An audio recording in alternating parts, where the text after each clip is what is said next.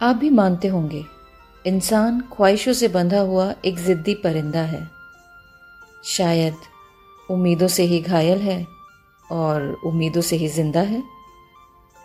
उम्मीद पर ही तो टिकी है सारी दुनिया।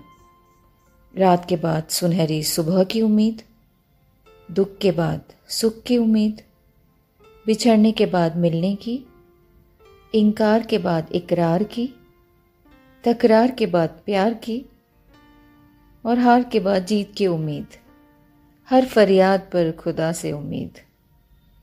किसी ने सही कहा है ना? उम्मीद की कश्ती को डुबाया नहीं करते। साहिल अगर दूर हो तो रोया नहीं करते।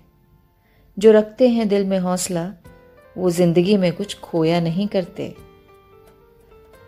तो दोस्तों, उम्मीद पे टिके रहिए। यूँ ही ज़िंदगी चलती रहेगी।